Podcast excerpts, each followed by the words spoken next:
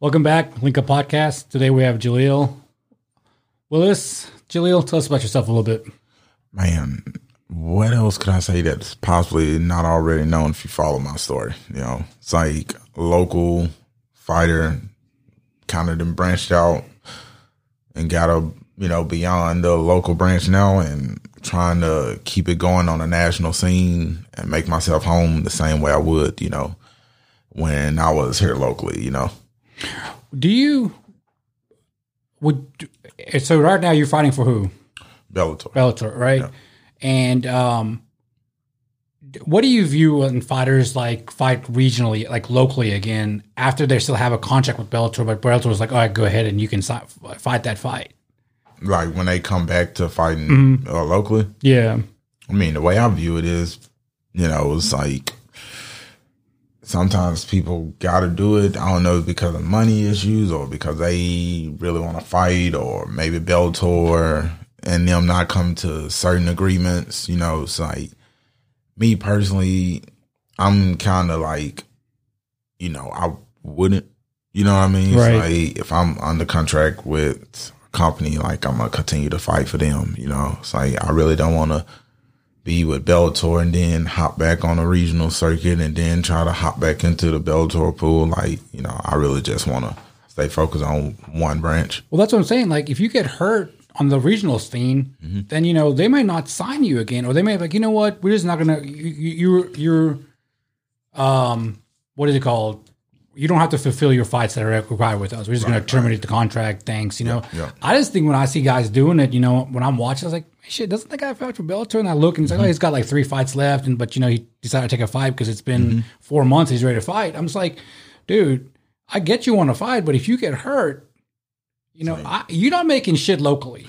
I mean, I'm sorry. I mean, Yeah. you know that And- firsthand. Yeah, and um, that's why I say I like I really don't know like what drives guys to doing it. Like I understand like being a little bit more competitive, like you know more jujitsu competitions, boxing matches, stuff like that. It's like I don't really see why guys like uh leave a platform like that and try to go back to the regional circuit. Like, I don't know. It's like my, my deal is is like, you know, less same way when I was with LFA, like I was there and I was kind of bummed that I had to come back. You weren't just the ch- you just weren't there. You were the champ, man. You Yeah, know? but you know what I'm saying? Like, welterweight, right? yeah, welterweight. But it's like I don't think a lot of people remember. Like I think uh I started out like with an AO for them, and then I came back and I got a win. Like by,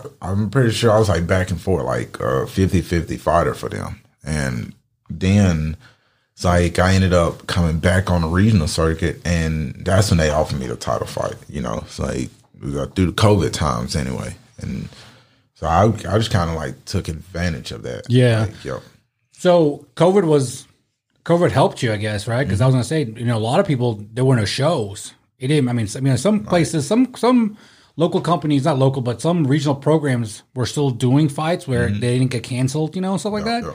But they were like smaller, you know, like yeah, Yeah. you could have 500 people or mm-hmm. 400 people when you they usually have like say 2,000 people or whatever. right. Like down in Florida, they didn't give a fuck. yeah, yeah, they You know, letting it ride out there. It's Yeah, like, Florida's wide open. I was saying I didn't, and me, I'm like I didn't understand what was going on. So, I, so with me fighting still actively, I didn't even pay attention to those guys who like couldn't get fights. You know, Yeah. So I didn't even pay attention to that, and it kind of like like uh, humbled me a little bit. And I was like, damn, you know, man, it's like I'm walking around here like able to say like I'm getting they short notice fights, but I'm like I'm fighting, you know. So, Yeah. and it's on a good platform, and you know, I mean, it's actually helping me get to the next level that I want to get to. What do you What do you like about being a fighter the most? And then the next part of the question is, what don't you like? Man, what I like being about what I like most is being able to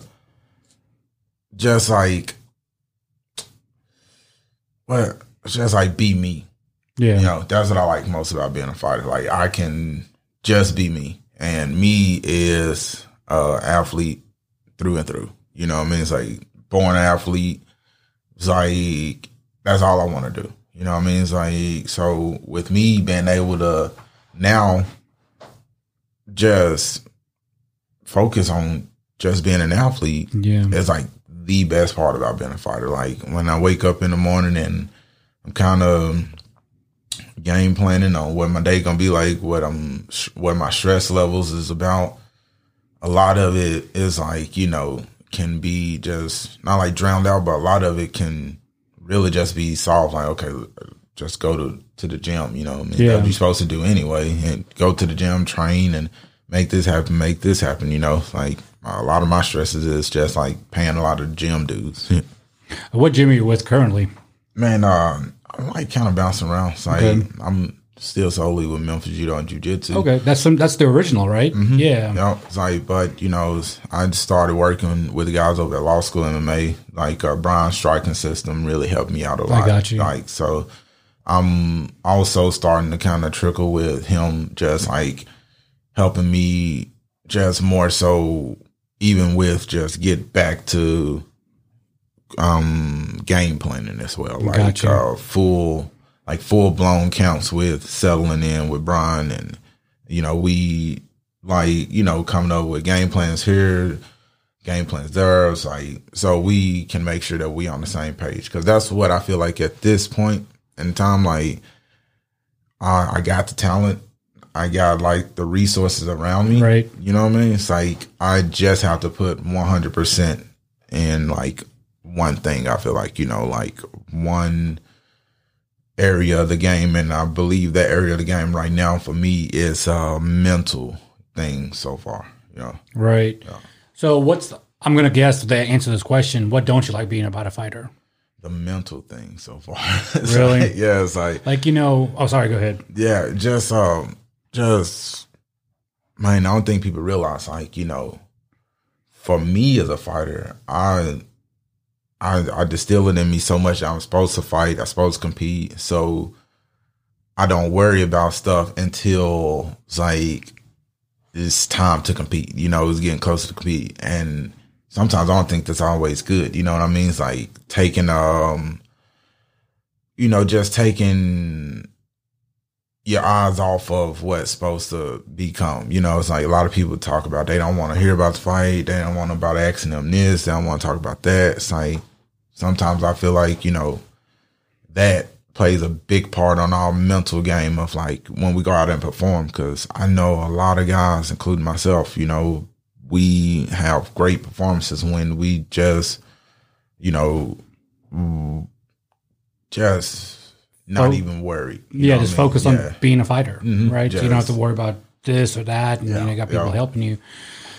What um, how did you how did you link up with uh, Roland at Transforming Bodies? You know, I saw you one day. I saw his snap, and I was like, "What the fuck? That's Roland." And I was like, "How Yeah, does he know Roland?" Man, uh, Brian introduced me Okay. to him, I think when I was like 19. Really? So you've been training with Roland the whole time? No, no. It's Okay. like um, it, it, you know, I I was used to be working and stuff like that. So when I was a teenager, I really didn't work too much. Right. But, uh, I was, you know, still training and kind of like was like whatever Brian was doing, I just kind of follow behind, to kind of do the same thing. And he, Brian introduced me to Roland then, and I think I trained with Roland probably about maybe like a year or two, from like 19 to 20, 21, something like that. But I know once I went pro, it was like all work and train, you know, work, train, fight, work, train, fight. So I really didn't even have time to even be in the gym. You know what I mean? It's Yeah. like I was always working or like kind of preparing for the fight and then just fighting, you know. So, so I missed out on probably like, I would say like five years or something like that with Roland. I got you. Yeah, Roland's a great guy, man. He, me and him used to bounce together at Mm-hmm. uh, 152 back in the day, Club 152 on Beale. Oh, damn, he used to be a bouncer. Oh man, no, you see how big the motherfucker is, right? He's like this wide, but just pure muscle. Golly. And when I saw him, and I hadn't seen him in a couple years, but I was like, man, he still has the size. Like he hasn't lost, he size. hasn't lost any size off what he used to have.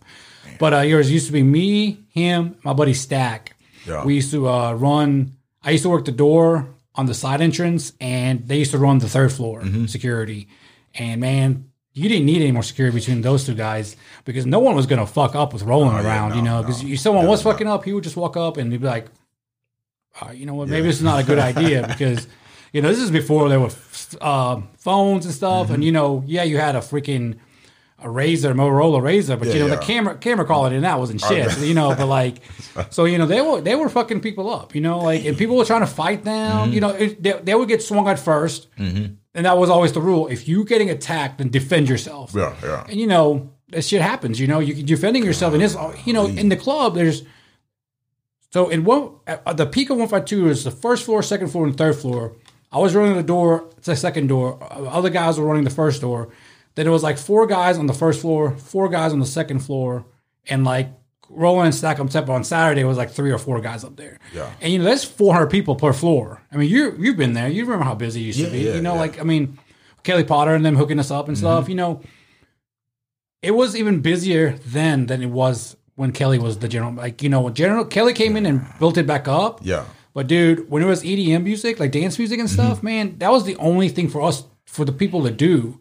Like Like, what year was this? this man, I think you may have been like five. Uh this was because you're 28, right? 29. 29. So yeah, you were eight. This was about this is this is 2000. This is 2001, 2002 ish, 2003. So yeah, you yeah. So you were born what? Golly. Yeah. So Yeah. but but no, like uh, it was just insane, and you know that was all the stuff we used to be able to do and stuff, and it was just fun.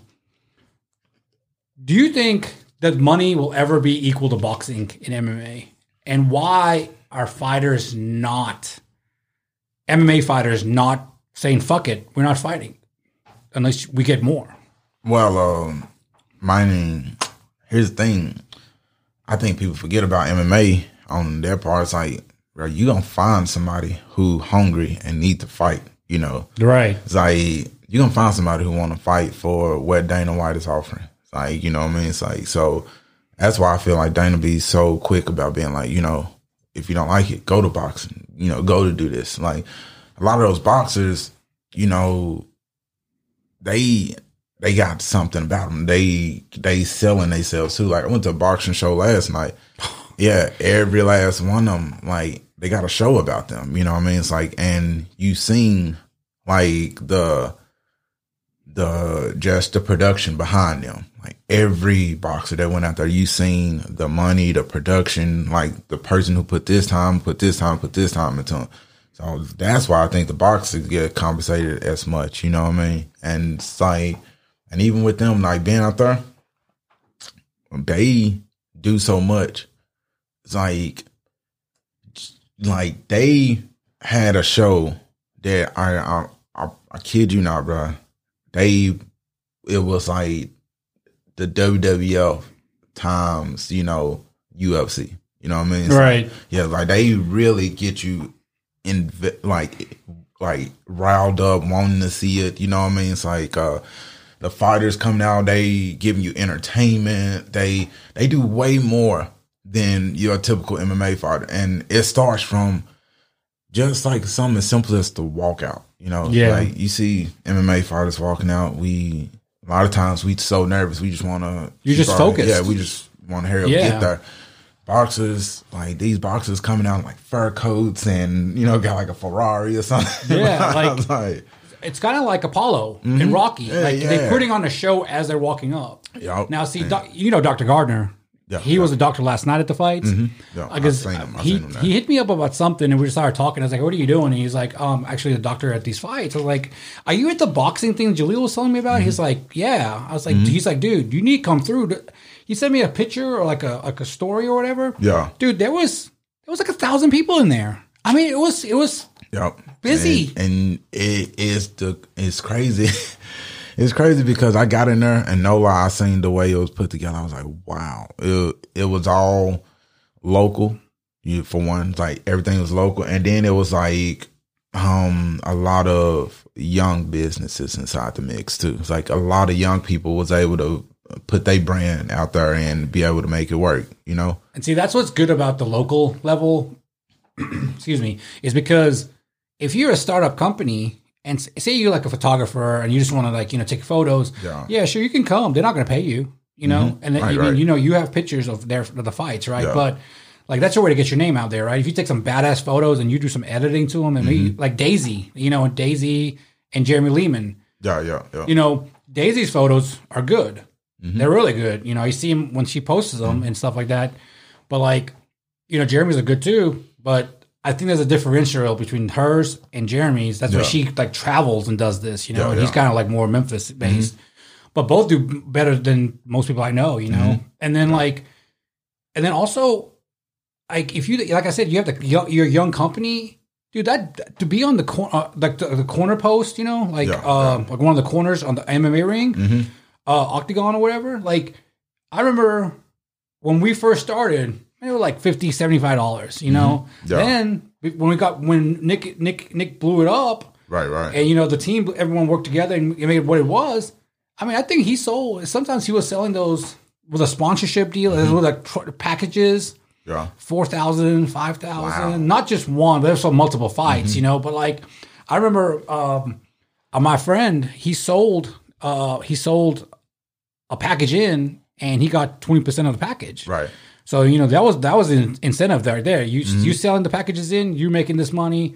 Obviously, see the big misconception is everyone thinks that these local promoters are just making all this money. Right, right. You know, and yeah, they're, you know, I'm going to tell you right now, I swear to God, and you can ask people about this when, when Nick first started to V3, Mm-hmm.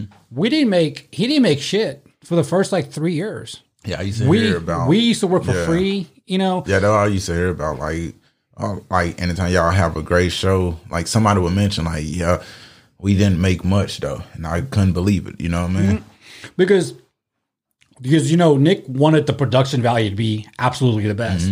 So he had the best, you know, he had uh, Elite Multimedia, I think it was, was at 1st Yeah, and you know, there were that was an expensive rig they brought in and stuff like that. You know, we had the LED screen, Yeah, all that costs money. And when people that have a promotion don't spend that money, they're they just want to be like, oh, they're bullshitting that line. I'm gonna be mm-hmm. honest with you, man. Like there was there were years that we didn't make shit. I think like the fourth year or fifth year is when we started making money. right, right. Or, and then you know eight nine years later he sold it. You know, mm-hmm.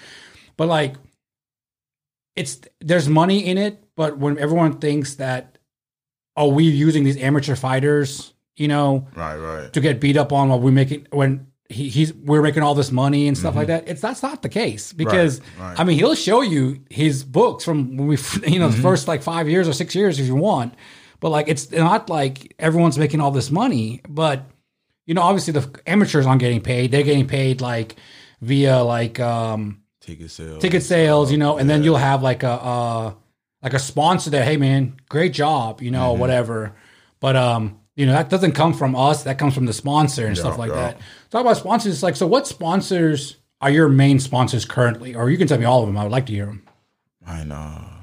Don't give me a line. I don't. Like Okay, so this is your manager that handles it. yeah. Okay, yeah, okay, okay, okay. So your manager is uh, Matt Wobble. He take care of like all this stuff. Yeah. that's the best part about Matt too. It's like, you know, I mean, we close to the same age, and we kind of Yeah, he's young as shit too. yeah, you know, we kind of came up together, and he like he really understands me. And he understands like like fuck, Jaleel don't want to deal with none of this shit. He just need to be focused on fighting, and he makes it real simple for me to do that. Like I, my, I'm trying to think like that. Donnie Morrow is like one of my main sponsors. Okay. You know what I mean? It's like uh, and honestly, like sponsors, they just kind of vary. You know, Because like, each fight's different, right? yeah, yeah. Each fight different. Some people, they um, you know, some people they be real big. Like surprisingly, when I was here in Memphis, I would get a lot of sponsors. A lot of people hop right on board.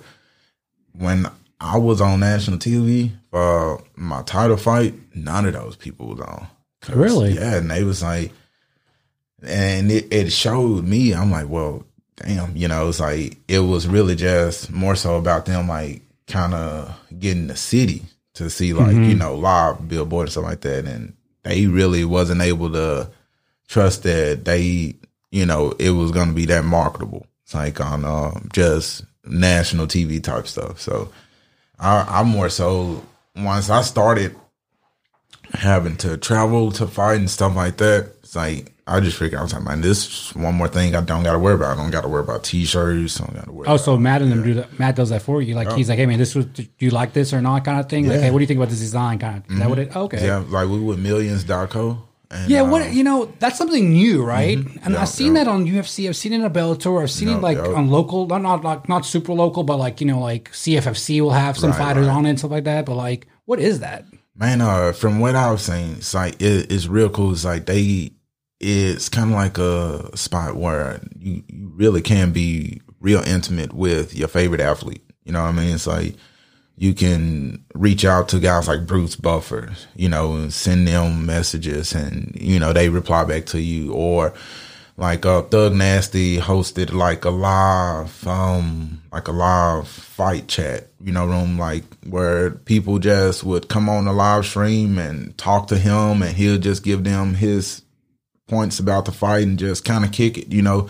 Oh, that's Yeah. pretty cool. So you're kicking it with like you, the friend, uh, not the friend, but like the celebrity fighter you like. Yeah, yeah. It's like um, I I think um, some like you know we do like ask me anything. It's like fight fight weeks and stuff like that. Like I have people sending in messages like questions and stuff like that, and I just kind of answer them back. And you know, it's like it, it's it's really like a good way for people to kind of stay intimate with the fighter and be feel the feel like you or know that the fighter cares and the fighter is reaching back to him and it's 100% the fighter, you know?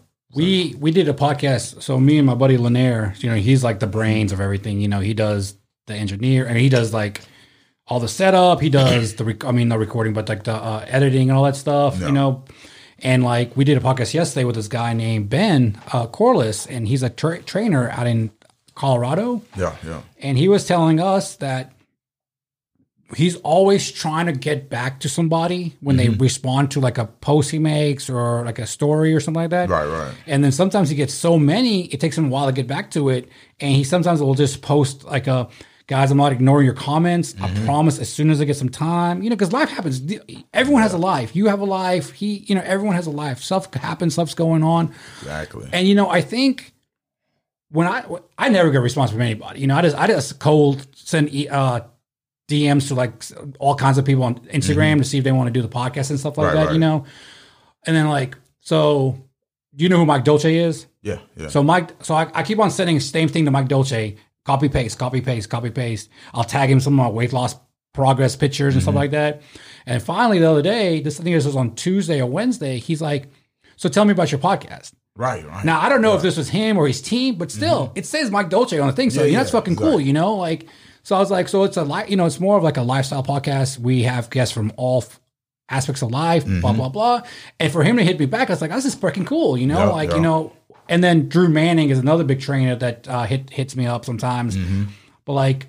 You know, he was like, "Hey, sounds fun. We'll be in touch." Right, right. Like now, whether they hit me back or not, I'm gonna still keep on sending him stuff over and over because you know, and then you know when people respond, it makes the it makes the person that's getting the response feel really good, and Exactly, especially what you just say with the millions thing when you hit people back, they're like, "Damn, it's hell yeah, it's cool, man." Yep, yep. It's like um and and for me it's it's like real cool. It's real uh simple too cuz uh also with that with millions.co like um all my merch, everything on there it's it's on there like stuff that I didn't even know that I had like hats, t-shirts, sweatpants, you know, it's like all types of stuff that's on there. All, you know, and all our me and Matt just have to do is just send in a logo, send in what I like. Okay, so they they print so and you order it coming from millions. It's not coming from Yeah. whatever lo- or whatever. I got you. Right, and I just get like uh, basically like uh, all the proceeds to kind of come to me at like the end of the month or something like that. Okay, so whatever you sold, they send you a check. Mm-hmm.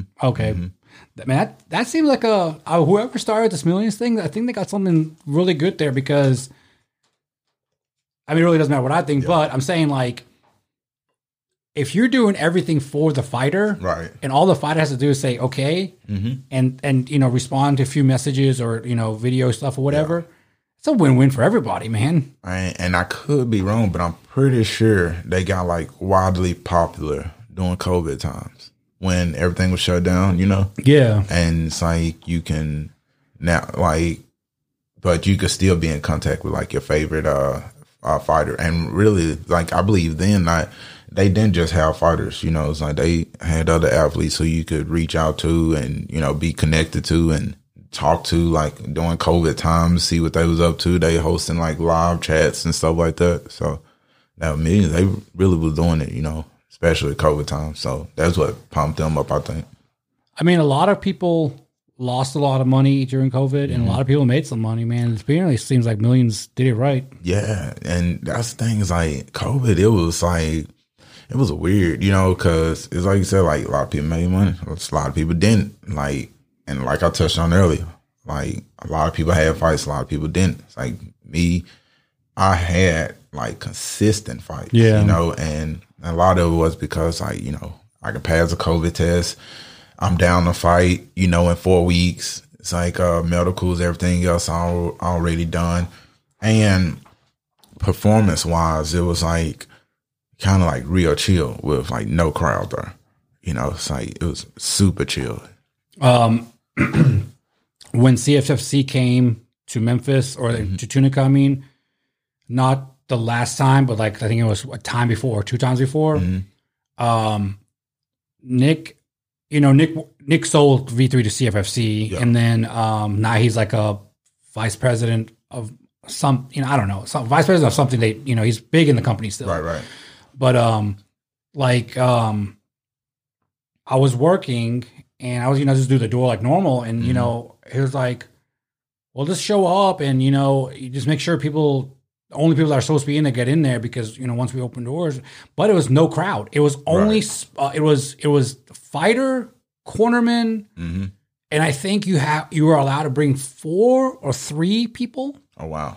Yeah. Uh, you know, uh, on your, from like fans or sponsors mm-hmm. or something. Like I think it was four, but they didn't serve alcohol inside. Mm-hmm. Like you could go to the uh, casino bar and get alcohol. Yeah, yeah. People were mad about that, you yeah. know, and like like it was it was and fighters, you know, they fucking loved it because there was no distractions whatsoever. I, it was it was.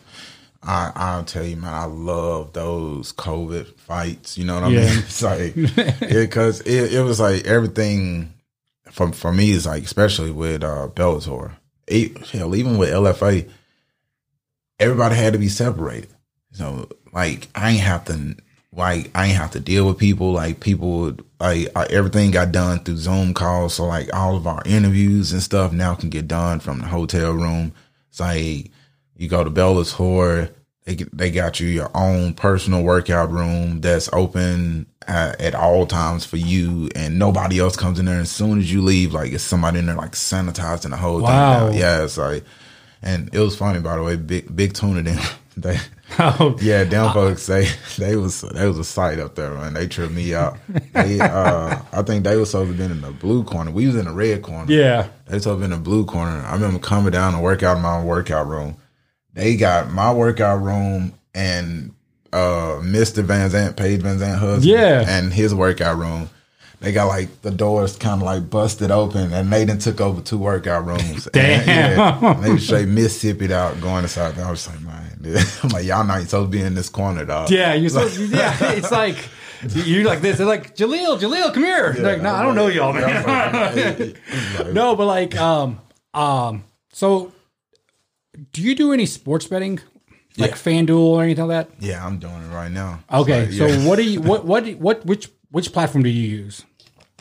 BetMGM. Bet okay, so that yeah. one's better than FanDuel and stuff. Oh no, I ain't never really just been on FanDuel. It was whatever I hit first. So the only time I bet, the only time I bet on fighters is when I know them, know them. Like, like right, I right. bet on you. Mm-hmm. Uh, I bet on Ben. Right, right. When he was like minus seven or eight hundred what was that guy he beat against? He uh, uh, I forget the guy's name. Christian but, Edwards. Yeah, he just went in yeah. there, boom, and then clocked him. Yeah. And you know, that was I won like won almost nine hundred dollars on that. Nice, nice. Yeah. But like, you know, and I've won money on your fights too. Mm-hmm. And I've lost money. You know, you just it, it it's all a gamble, right? Because right, that's right. why they call it gambling. Yeah, yeah. Because when you start seeing the plus big plus whatever, like 4,000, 2,000, like on football and mm-hmm. stuff. I'm like, okay, I'm I'm doing a parlay. Right, this hundred dollars might bring me a hundred thousand. That's where they get you, right? Yeah, yeah, because they know damn well that's gonna be super limited in, in getting that win, you know, but like everyone's betting 100, 100, Yeah. 100, 100.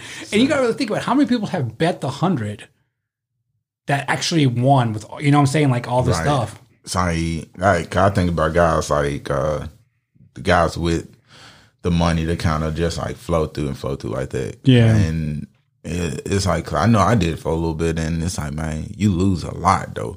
You do because you always want to get those parlay wins, right? Yeah. And that's where the money's at. Because if you don't hit that, if you just miss by one point, you it's an X, right? So you do lose all. But it's just like, man, it's a, and that's where they get you with, you know, I'm saying Mm-hmm. it again, but like they hook you with the, oh yeah, create a new account on MG, uh, Caesars. Caesars is a new Mm-hmm. Right, one, I think. We'll give you, we'll, we'll cover your bet up to a thousand dollars in free play. so you can right. bet a thousand bucks, you lose, they're going to give you a thousand dollars right back into your account. Mm-hmm. And who the fuck's not going to do that? You know what I'm saying? Like, and then you're going to lose that thousand dollars, and then you're to put more money in, right? Because Yeah, yeah. I'm telling you, man, I I had to take it off my phone when I when it first became legal in Memphis or Tennessee. I was I was on it all the time. I was betting on like right. Chinese basketball, all kinds of shit. You know, Yeah, like I didn't know what I was doing really. I didn't understand much, and like Just playing the odds. yeah. And next thing you know, I had like this is before Ben's win. I had mm-hmm. like uh like seven like seventy dollars in there or mm-hmm. eight hundred or no seventy yeah eighty dollars in there, and I bet all of it and I was out. I was like shit. I want to I want to bet again. Yeah. So I upload another hundred bucks. You know, keep on going. You never keep up with it because it's so easy. Add more funds. Add mm-hmm. more funds. Right. You just put your thumb on it. Right. When I when I saw my bank account, that's, That's what I was I like, oof. Yeah. I was like, fuck. Because- and you go back and look at it, you're like, I- really just broke even and enjoy sports this week. But it makes it more fun. Like I, I, I actually like, I love college football, Mm-hmm. right? But now, and I love the Chiefs in the NFL. Right. But like, watching the games is so much more fun, you know, because you, you got these parlay bets, and you know, just not just watching your favorite, but you, oh man, if he gets another touchdown, that's I'm gonna win seventy five bucks on a dollar. You know, you're like, Mm-hmm. Yeah. you're like, fuck yeah, fuck yeah. But they definitely, definitely hook you, and we, it's just like the casino. We're always gonna lose. Yeah. We know we're gonna lose, but we still go down to the casino to play, right? I'm telling you, man, I never scream for any sport in my life unless like I knew the dude out there, and even still, like, it was kind of like reserved, like like you know, Yeah. like Hunter Joffrey, and Yeah. shit like that. Like I scream for that dude and shit like that, you know. But like it was real reserved though, until I started sports betting, and it is like I'm talking like screaming, like, and when, but when it goes my way, I'm like, it's so much fun. It's like, Yeah, yeah, it it's so much fun. It's like, you, Yeah, you love every bit of it, and especially with the UFC fights and the Bellator fights, because I always feel like uh, a lot of the fighters, you know, I do know. Yeah. And then, um, and it's so easy with me and betting on the fights because a lot of you kind of just do a little Instagram stalking and then you you find out which way that fight really going, you know. Yeah. So you kind of can rack up on you know MMA fights essentially, and I think and that that they make the fights like way more exciting. Like Oh yeah, like yeah. sometimes, man. Like I swear, I guess being exposed to it with Nick for so long, we Yeah, were doing yeah. it. You know, like I'm like, man, people are like, you can come to the show. Now I will go to Ryan Collins' show, the Hub City MMA. Yeah, yeah. That thing in Jackson, Mm-hmm. dude, that motherfucker puts a good show on. Man, I never been to none of Uh, the next one is May fourth or third or something like that, Right, or right. maybe it's the twelfth, whatever. So in the beginning of May, dude. When I say he puts a really good, sh- I mean it, it's so much fun, man. Like it, it reminded me like a like a.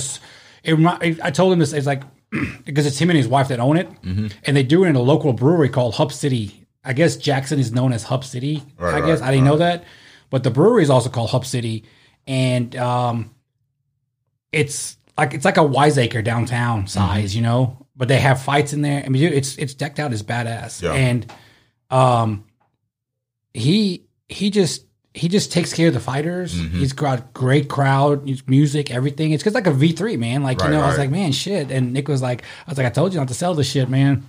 and you know, he's like, nah, man, we had to, man. You know, we just had to get out of there because you know nobody really was really really was enjoying it anymore. Blah blah. I was Mm-hmm. like, whatever.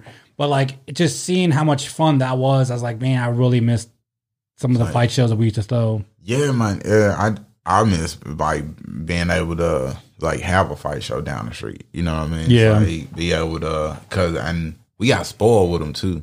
it, it was like it was well, you knew when they was coming. You know, what I mean, it's like so a lot of times you could just walk to them sometimes or Uber down and or it's like based off of who was on the card you can go if you felt like it or not go or show up late or just go pick up a date or something. You know, Yeah. it's like it gave Memphis something to do.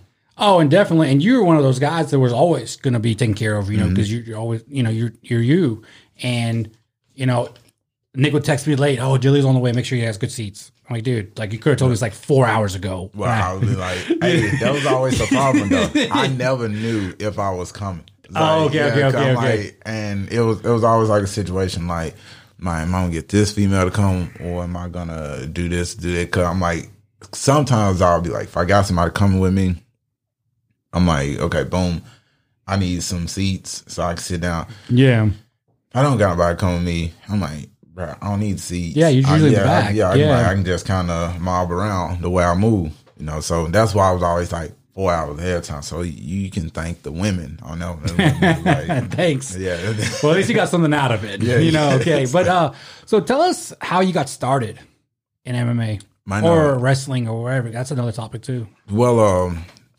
man, I never told nobody how I got started wrestling, bro. And wrestling, it was like, it was. I had a cousin that wrestled for West Side.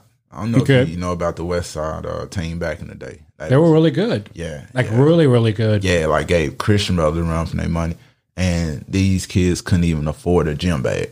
You know what I mean? Yeah. Like so, they was like the last, the last breed of like real city school wrestlers. You know, so I grew up like in that neighborhood where you know West Side uh, school district was. I North like- Memphis, right? yeah, yeah. it's right. like uh, I, I lived in Northside Manor. You know, it's like uh, just behind um, uh, Persian Park and Corny Village and all that stuff. So I was like right over there. Everybody, every high school or every teenager was at West Side or at Frayser, and if they was at West Side, you knew because they was the ones winning the fights. You know, so it was like because West Side had the wrestling team, Frayser they didn't. You know, Yeah. so I'm like, it was like, uh, and me being, like, I was like five years old, you know, so I'm not really putting together like, like these dudes really love like fighting out here. It's like, and I, and, but it it was like they they did it so much and it was so common. I didn't understand why, and it wasn't until like I got like um a little older, I realized I'm like, oh, it's because all these dudes wrestled, you know, and they they go from playing football to playing basketball to wrestling, you know, and that, I'm like, that's when they do when they come home now too. It's like football, basketball, wrestling, Yeah. football. So I seen a lot of just like just just pure like ruthless violence with them just trying to have fun or just really trying not to kill each other, you know. Take it to the ex- extreme, but not. Yeah, Yeah, yeah. It's like even basketball, like on the monkey bars, got like physical with them, but it never got past like a wrestling match kind of. You know what I mean? It's like, and if they did get to fighting,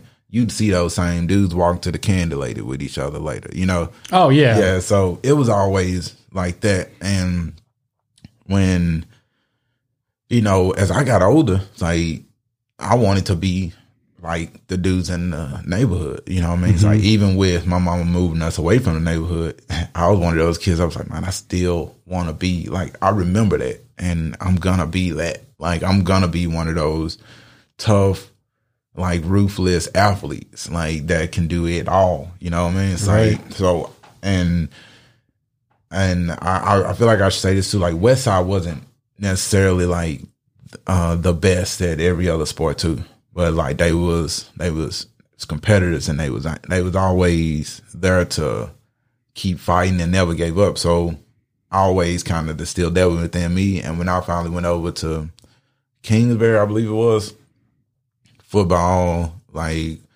I didn't know about because, like I said, my mom she just moved us out of one neighborhood into like, you know, this neighborhood to this neighborhood. So I'm like, I'm new to the area, so I'm like late on the football shit, and so football that's like one of my first loves. I I couldn't get in on football, and I'm just going to school, and me just going to school. I'm like, Nah. yeah, you know what I mean. It's like I'm my my brain is like I'm not like in trouble and no shit, but I'm like my my my brain is boom boom boom boom boom. I need something. And I remember folks used to always come in the classrooms like, give this club a try, give this club a try. Chess, band, this and that. I gave band a try. And um, one time I just short coach walked into it. He was like, We got a wrestling club. And I ain't think no I'm in seventh grade. Yeah. Two thousand three. Yeah. So young, man. like, like, I said earlier, you were like four years old. so, so like he come in, tell us about this wrestling club. I'm 93 pounds, and I'm like, I I seen the movie on Disney Channel uh, like that year called uh I think it was like Step Up to the Mat or Going to the Mat about the blind wrestler or something like that. Oh yeah, yeah, yeah. So I got that going on and the old West Side stuff going on in my head. So I'm like, I know a little bit about wrestling of what to expect. Like I yeah. know I know about the leotards, you know, you know what we was calling them, but the singlets. Know about those.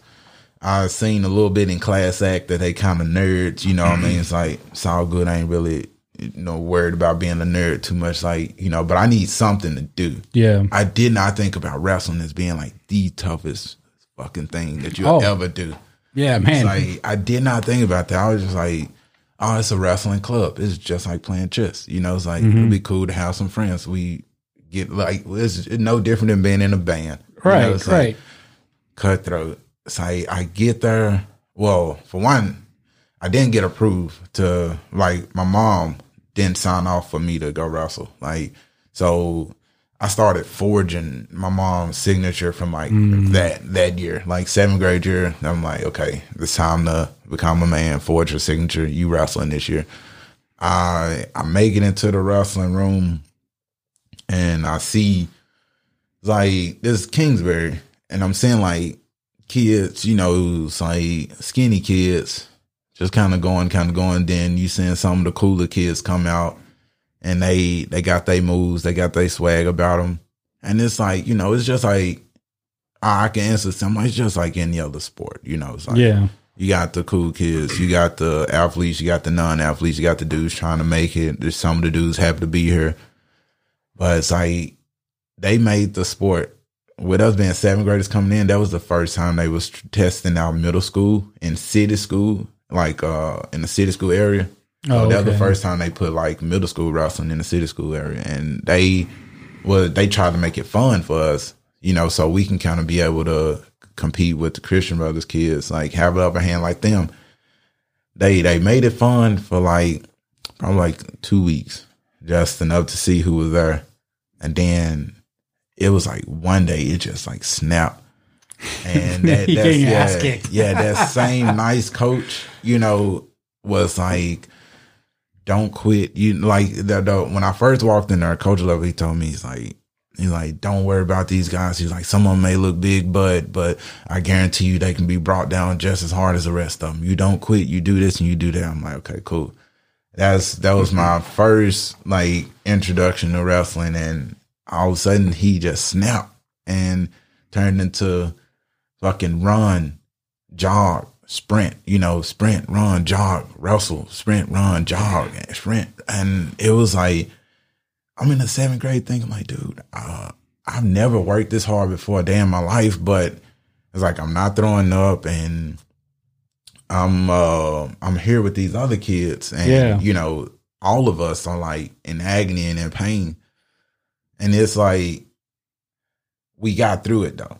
You know right. what I mean? It's like we got through it and I'm not putting together of like, you know, how hard we all working together and we getting through it and stuff like that. And you don't realize until the first wrestling tournament happened and all of a sudden you go out there and you just like blow through somebody. You know, it's like you wasn't expecting that. And that's how it was for me. My first wrestling match, I came out completely blew through the guy. And from there I was like, you know, no matter what happened, win, lose, draw, I'm gonna always like chase. Like this is why I'm a wrestle. This is why I'm compete right. to get my hand raised. You know. So from there, I was like, wrestling is just gonna be a thing. Like I know I'm gonna lose. I know I'm gonna win. You know. So I'm like, but wrestling is definitely gonna be a thing because of I remember how hard I worked and I was when I the first time I got on the mat, I got my hand raised, and I knew I was like, "This is it right here." You know what I mean? Better than football, better than basketball. That's it right there. So with that, like I took wrestling as far as I can, but like I said, I wasn't the student at all. You know what I mean? It's like so every year I was doing just enough to be able to wrestle the next year. You know what I mean? It's like I, Oh, in school, like Yeah. academic wise, gotcha. like you know D average and stuff like that, and uh, end of the year fail, but go to summer school. It's like make sure I you know just and I, I knew I was like if I pass to the if I'm one grade higher than what I was last year, I'm eligible to wrestle.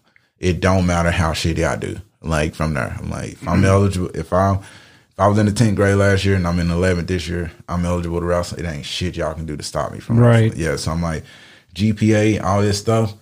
If the coach say I gotta stop, if the coach say I gotta stop, I'll stop. You know, like it take 14 men to fill up a wrestling team, and we only got like seven. You know, you weren't and getting yeah, told not to play. I was like, I want yeah, I mean not to wrestle. play. Yeah, Yeah, it's like we, you know, so I, I I made it all the way through seventh, all the way to the twelfth grade with that same method. And twelfth grade, I was like, well, shit, it caught up with me. I'm a great wrestler, but I had a weighted GP, like a weighted GPA of 1.8. And like the college told me, they was like, let's make you a bulldog. And that same day, they was like, they told me what my GPA was. I was like, yeah, that's, that's right. You know? So yeah, okay. yeah. I thought y'all would know that. They, they instantly let me know I can't come to their school. First time I ever get rejected, I'm like, damn. And then, um, they recommend like this military school that they work with. Military school, uh, it was kind of like, ah, that really ain't me. You know, I'd much rather just go into the military. You know, Right. It's like go some shit like that. So I started chasing the military, like because once I got told that uh, I couldn't wrestle for that, uh, just for Cumberland, I was like, okay, cool. I won't graduate either. You know, it's like I know it's not right, but I'm like, that's that's what I was saying. I was Right. like, okay, boom. I'm like, I'm I've been working hard this whole time, like trying to make something happen with wrestling, and now you tell me wrestling is over. Like, so yeah, I'm School's over. yeah, yeah, school's over. Like I'm I'm over. I'm not to come here and do any more of this. Like I'm not the trouble kid or nothing like that. I just want to chill and do my thing. Like whatever that's to be next. And I, I was pretty positive. I was like, okay, I'm gonna fail high school. I'm gonna get my GED. Like, you know, I'm not gonna walk across stage all the disappointment. But I'm gonna get my GED or I'm gonna get my diploma, go to adult school, whatever, do that. Then I'll just pop into the military, maybe be able to wrestle in the military, something like that. Even if I don't get to wrestle in the military, well, I'll probably get to go infantry or something front Yeah. like get to shoot a gun or something. You know, I'll get some action somewhere. Like I knew, cause I'm like, that's what I want to do. I want to like have some fucking form of some action. So then just going to war was on my mind. Like, okay, I'm gonna be, you know, a soldier, type Right. Shit, and I think I failed the ASVAB, and I started studying for it again because I'm like, bro, I don't got nowhere else to go, and that's when um I like kind of met Chase Man and you know Torian Whitlow, John Trent, Trey Manley, you know all those.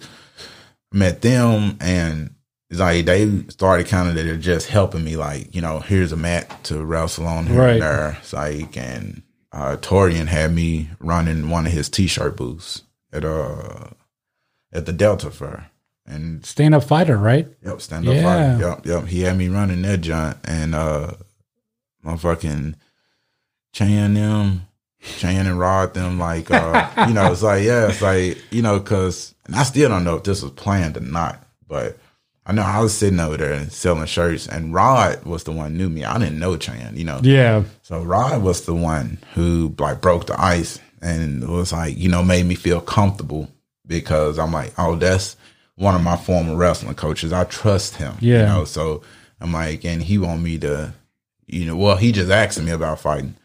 Chan came in full blown, like, do you want to fight tonight? And I'm like, we go from kind of discussing like how I will be a fighter to like, do you want to do it tonight? And I was like, well, I guess, yeah. I'm like, you know, I will fight tonight. And he's everybody, Torian, no, you're not doing it. Rod didn't say nothing, you know what I mean? It's like, cause I think Rod kind of knew, like, you know, nah, he's a good wrestler. He'll at least hold his own. Yeah. know? But everybody was like, no, you're not doing that. Call Trey. Trey was like, no, don't do it. Aaron, no, don't do it. Everybody was like, Jaleel, if you want to fight, do it the right way. You know? And me, I was like, okay, so y'all do think I can fight, you know? Yeah. like, that's all I hear with them. Like, okay, so y'all do think I can fight one day. All right, I'm going to fight today. yeah. but it's like nobody remembers people that do it the right way. Yeah, yeah. right? It's like And, you, know, you know- yeah. And I was like, man, what is the right way? I go and try to find a gym, or I go and try to get somebody to trust me, and I don't, I can't afford to pay it. I don't, Yeah. you know, I can. It's like I'm, I'm like basically like I'm, I'm already kind of was writing being a fighter off anyway. Cause I'm like, I seen how people was having to pay dues and shit to do that. I'm like, man, I don't even got a job. I know I can't do that shit. So like working in and all jobs is all I can do. Like, but, Yeah. so when they gave me a chance to fight, I was like, well, shit. Like, I don't got to pay y'all. You know, that's what I was saying. I was like, I don't got to pay y'all to fight. They was like, no. I'm like, I don't got to go get this. I don't got to go get that. I don't got to get nothing. They was like, no. It's like, just fight. I'm like, boom, fight, win. And from there, I'm glad I did it that way because that like kind of kicked the door down for me to where people seen that like, okay, we need to have him on the track of fighting, you know, on the path of MMA. Like a lot of people right then and there kind of knew like he will be like a good fighter, a good athlete on this level. So with that being said, I didn't have to no longer worry about like where I'm gonna work to be able to pay for this and pay for that. All I had to make sure was I was at the gym every day. Like Dave Ferguson took care of me like for years and years and years and years. As long as I was at the gym every single day. You know what I mean? It's like and that's and I was like, bro, that's like so so gold. I, I still to this day cannot believe like that. I'm like, Dave, that's all I gotta do is come to the gym and, and like you you you know, it's like you'll let me be a fighter here and Yeah. like not have to go through the stress of like, you know, fucking mopping mats or working it off or this and that. Like you 100% trusted me to, you know, be something, you know what I mean? So that's why I'm like, you know, so that's really how I got, you know, my foot into the door with MMA. Yeah, so I was, so yeah, I was working that fight, Mm-hmm. and I remember, I remember we were just distinctly because we went from like six fights all the way to, f- so seven fights. Yeah. We went down to five, and and Chan was like, "No, we we got you know we have to do more or something like Yeah. that." I just remember the conversations exactly he was having with Rod, but and then I'm sitting there, great, we can get out of here like eight thirty. Fuck yeah, hell yeah, you know, or nine o'clock. Okay, Yeah. you know, done. But then Chaney comes to me. He's like, "Oh yeah, you know that guy was over there talking about you." You know, it's like, yeah, yeah, the guy working with Torian over there. He's like, yeah, well, he's about to fight, so we had to fight. And I was like, great. Now it would be another twenty minutes longer, like, you know, oh my kind of shit. yeah. But no, it was awesome. I was like, and then I watched it. I was like, holy, My, Fuck. Because I was actually judging the fight. yeah, yeah, yeah. And I, you know, I had taken the class with Anthony Manis, me, mm-hmm. my buddy Tony, and my King. Remember Mike? Mm-hmm. Right, right, We all took the class together with Anthony Manis, um, and we got certified in ISKA rules and all that stuff. You know, so it wasn't like we didn't know anything, but Mm-hmm. Right, it's right. kind of like we really didn't know. Like we're not advanced, you know. Right, right. So I'm really glad that all those fights went the distance. I mean, not the, uh, either there was a knockout or um, a submission or something like that, Mm-hmm. you know? So it was just like, man, dude, like, I just, I, I'm so glad because I wouldn't know what to do. Right, you right, know, but right. it's just one of those things. Right. So, what's what's next for you? Uh, uh, honestly, bro, it's like, it's like the way I see it is, mm, I'm gonna be 30 in two weeks, right? Mm-hmm. And I've been doing this for 10 years. I've been, you know, wrestling since 2003. And I feel like I haven't taken much damage, you know, with uh, MMA. Like, so my thing is, it's like, what's next for me is like to keep you know, like to keep going. You know what I mean? So like Yeah. usually from what I see on the local standpoint, like a lot of the guys kind of this is the point where they start to kind of teeter back. You know what I mean? It's like start to kind of look at like, all right, I need to do it like this and I do it like that. And for whatever reasons they do so.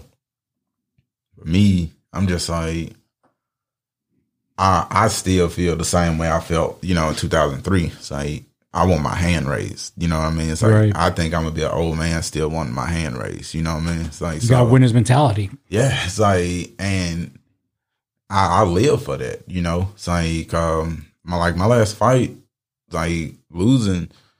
Uh, the first thing I thought coming out the cage was like, you know, like damn, you know, it's like uh, I'm not like a sore loser, no shit like that. I'm like, but damn, you know, like, I'm Yeah. I'm real disappointed right now, you know, and it's like leaving the stadium and seeing like you know, like how much love you get into, like, you know, just from people who want to see you win. I, I was like kind of putting that in my head. I'm like, I'm like, bro, these people not I'm like, I'm just another fighter on the card. I'm like, but I'm seeing it in these people like when I'm walking past touching their fists and shit, like they feeling me, you know what I mean? And they want to see me win, you know what I mean? It's like, so I feel like, you know, I owe it to not only to me, but to, you know, people like that. It's like, I'm all the way over in Phoenix and these people like screaming, loving me, man. And I'm like, bro, I owe it to people like that. I, I didn't even know people like this existed. Yeah, Or, exactly. Yeah, it's like for me anyway, you know. I was, and so I'm like, what's next for me? It's like, bro, I'm gonna get back. I'm gonna stay, stay in my fucking gym.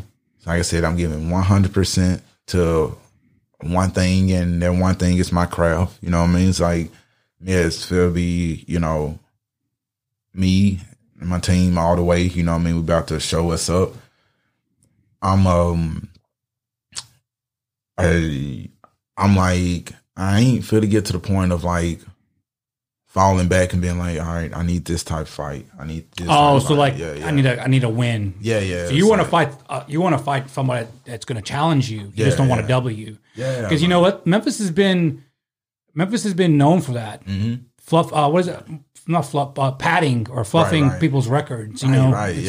So And that's why sometimes when we come out, it's like no matter how good we look, people always kind of label, you know, our area as like one of the weakest divisions. You know what I mean? It's like, and me, I'm like, uh, like for as long as man know me, he know that like that's never been me. I'm Right. always like, you know, uh, tough fight here, tough fight there because I'm like I'm.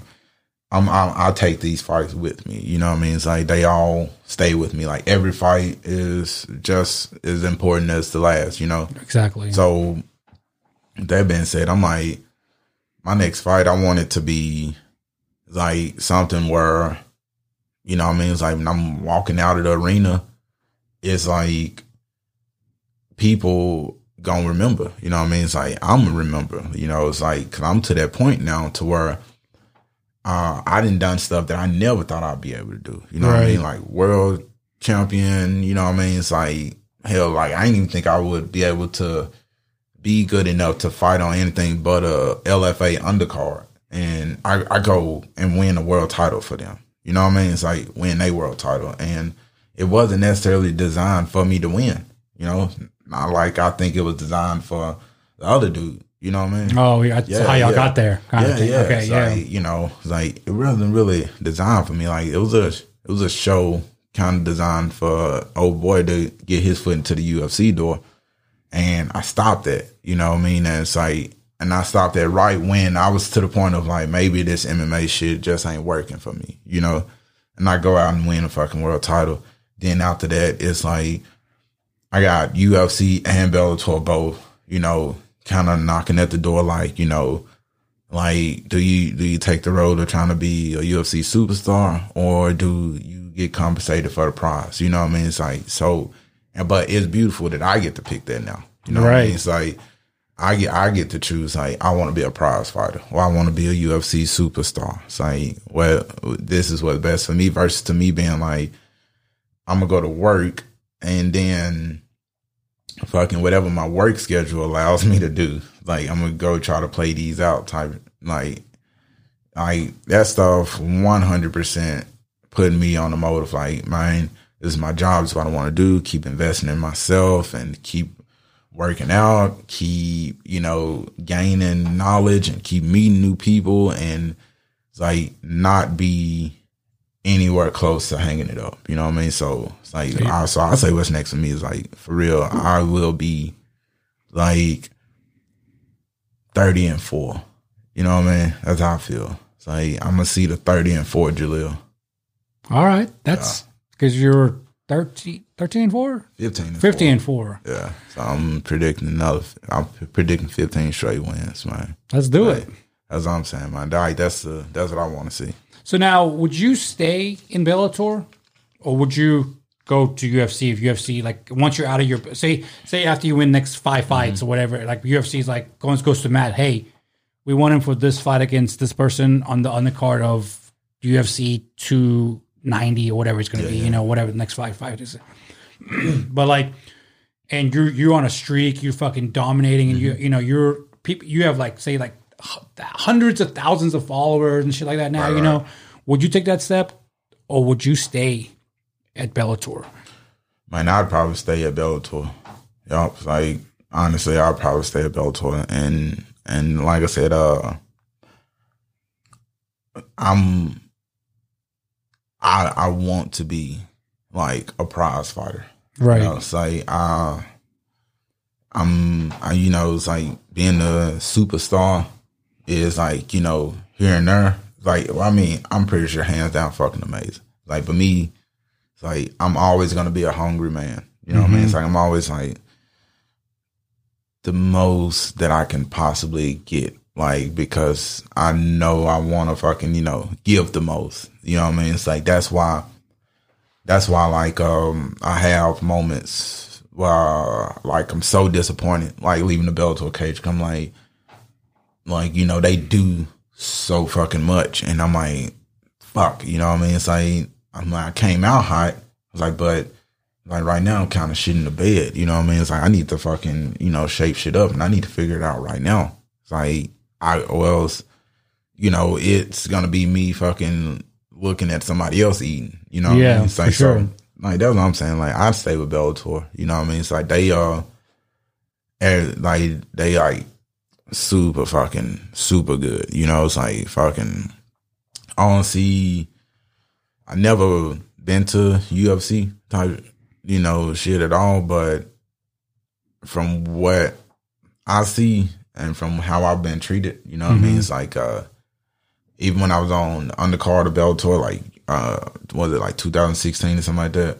Like even, yeah, yeah, yeah, when you first came on. Yep, yep. Even then, it's like that was the best I've ever been treated like by any promotion. You know, and I, and I think I went to World Series after that, and you know LFA and other shits like, and Bellator has always been the best. So because you never fought pro for V three, did you? Yeah, I did. I did. You did? I, yeah, yeah. Because I, I, know you went nine and zero oh as amateur mm-hmm. with that with that belt. How many pro fights did you have for V three? Do you remember? I know it's a long time ago, but like mine. Uh, see, I found uh, Damian Melton as a pro. I found uh, Adam Grizzly. See, so I think it was easy to uh, Minglewood, Cannon Center. Oh, the Cannon Center yeah, was fun fight. Yep, I mean, yep. that was cool being up in that stage where like world renowned performers have come and oh, shit. Yeah. You know, like Minglewood, Minglewood, same with Minglewood, but like you know, you have like people from like these big production mm-hmm. band like orchestra people coming right, to play. Right. You know, and you sharing the stage with these people on a different night. You know, that was dope. That yeah. was. But I, I mean, come think about, it, I think I only fought a V three three times as a pro. You know, yeah, it's like because yeah, because I do remember, I do remember winning uh, the pro title for him. Mm-hmm. Saeed, and being proud of that one because I was the only, the, I was the only pro champion that Memphis had. The only pro V three champion that they had. That's when we had just started going from pro am to we went straight pros, right? Yeah, and yeah. you were one of the first ones that Cheney got to do it, right? Yeah, You- yeah. Like um, it was uh, what I followed. Um, Damien. nah, I followed Nolan. Oh, you talking about uh? Yeah, when I went pro. Yeah, I did fight Damien, but like when I fought for the title, I think that's like when uh the first time they switched over to the orange mat. Oh, Yeah, yeah. dude, that was like we were Yeah. like, woo, yeah. We, it's it like- was like okay, well, we feel like we're something now, all right? I, you know, I, I, cause I peeped. Somebody told me that they changed the color to the mat, changed the color of the mat, and I remember I dyed my hair like orange, like to kind of match it. You know, Yeah. What I'm saying? So kind of run with it all together on that one. what? So walk us through a fight week for you, like. Like what do you? How do you start? Pre- so you know you you you got your camp all the way. Mm-hmm. What what is your camp? Three months, something like that. I know it's like more like five weeks.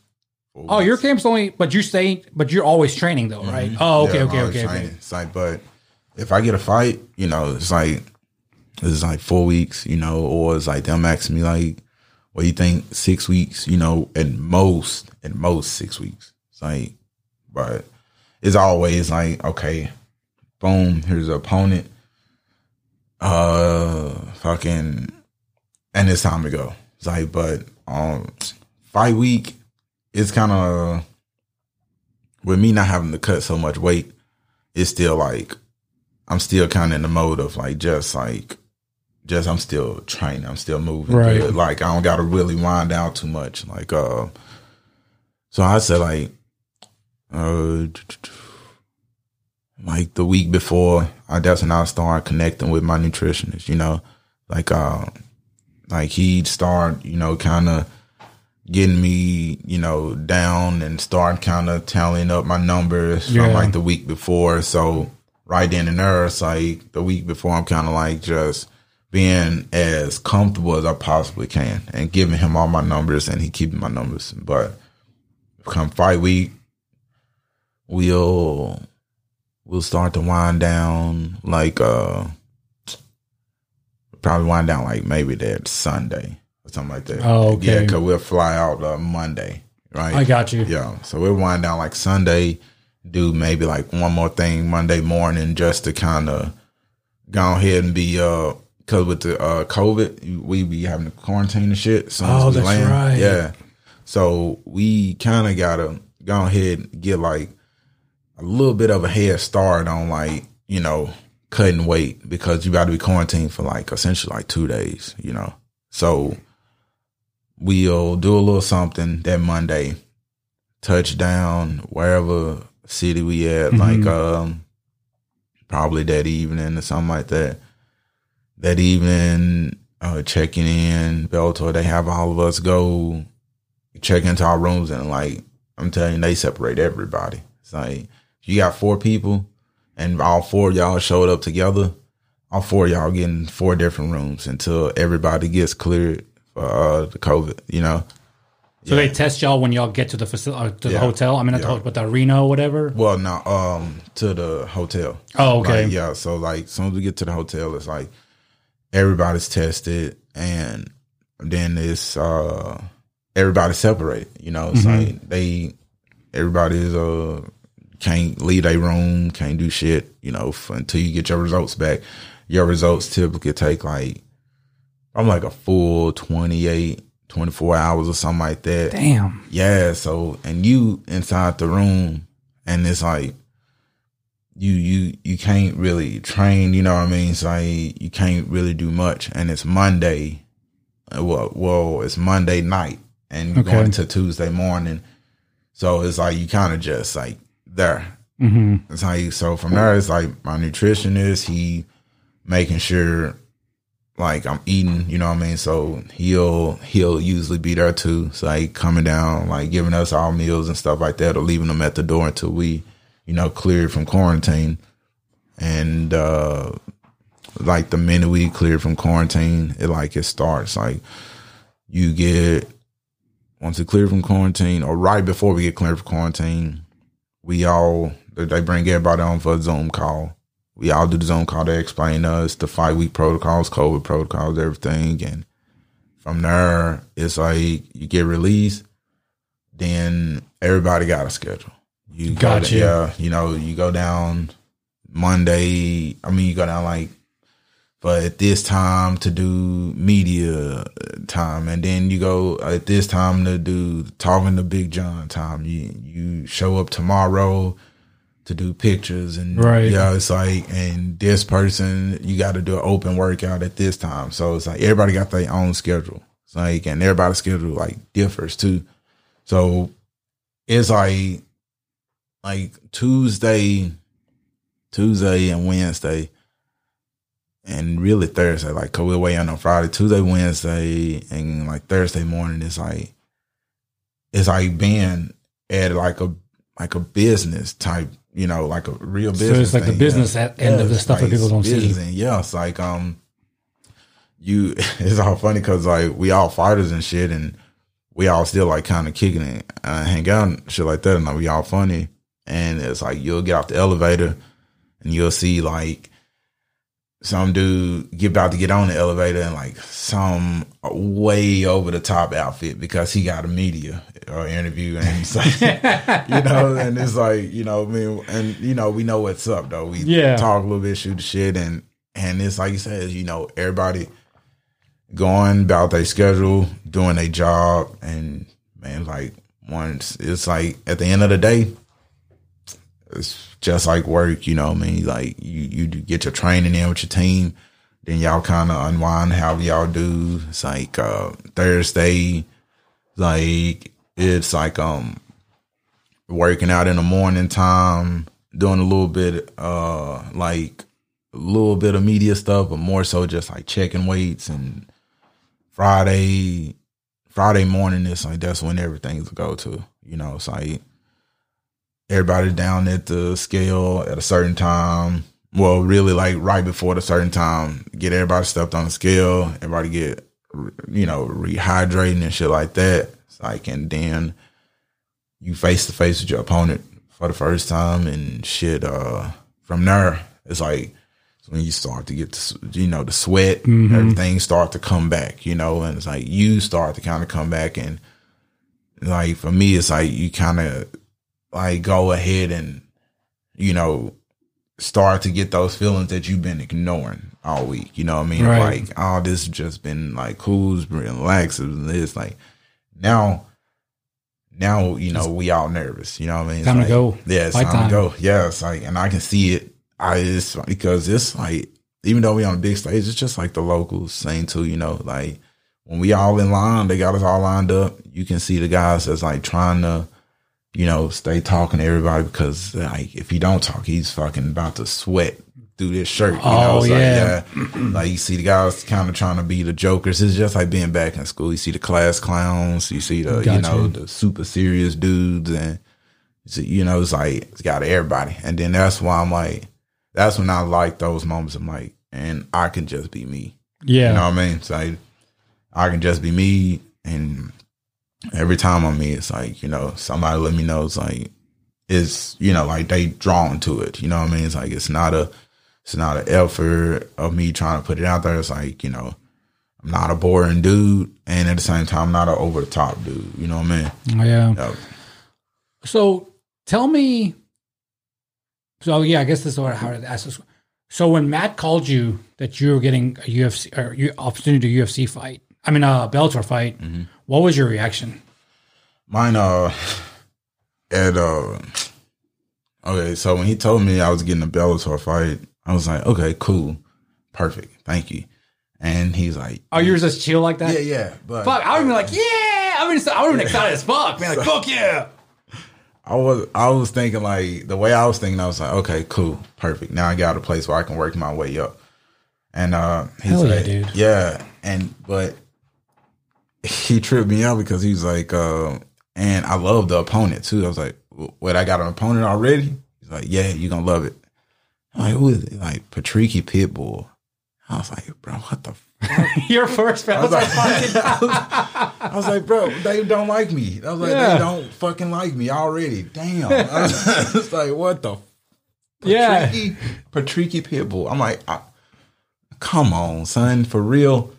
Like, yeah, but this is what's going down, and this is how it's going down, and I'm like, okay, it's a weight class difference. So I'm like, bro, I, I I can't beat him. I was like, but damn, Patricky Pitbull. And I remember thinking, I was like, fuck, bro. It's like that's fucked up that they want me to fight Patricky Pitbull. And I was like, but I want to fight. I want a job, and I want to do this. Keep in mind, I have yet to hear numbers. Right? Mm-hmm. They tell me the first number, and I'm like, mouth dropped to the floor. I'm like, no fucking way. Like you talking about your pay? Yeah. Oh, okay, I okay, was okay. like, no fucking way. Are you serious? And it's like, yeah. I was like, oh, yeah, I'm fine. Yeah. You're like you're like you're like Like- Matt. Go back to him. Say Yeah, that's not enough. Yeah. no, I was like, bro, Matt, tell him I fight him. Yeah, I'll do it. Man, my eight, like, they sent over the contract and I was ready to sign the contract. I was like, don't sign that yet. I'm like, "Wh- why? Oh, Matt said yeah, that? Yeah, yeah, don't sign it. I'm like, why not? I'm like, come the fuck on, but do this. And he's like, no, we need to work other stuff out first. And I became like a kid, like waiting for Christmas. Oh, I was man. like, I'm like, you need to work other stuff out.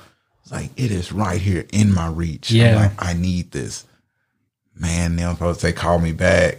And this time they call me back. They play a joke on me.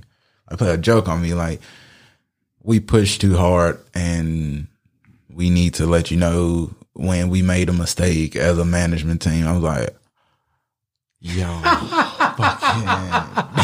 Damn. Yeah, was Fuck Matt. Yeah, I'm like, no, bro. I'm like, why would y'all push too hard? I I would have I would have done it for this. Yeah.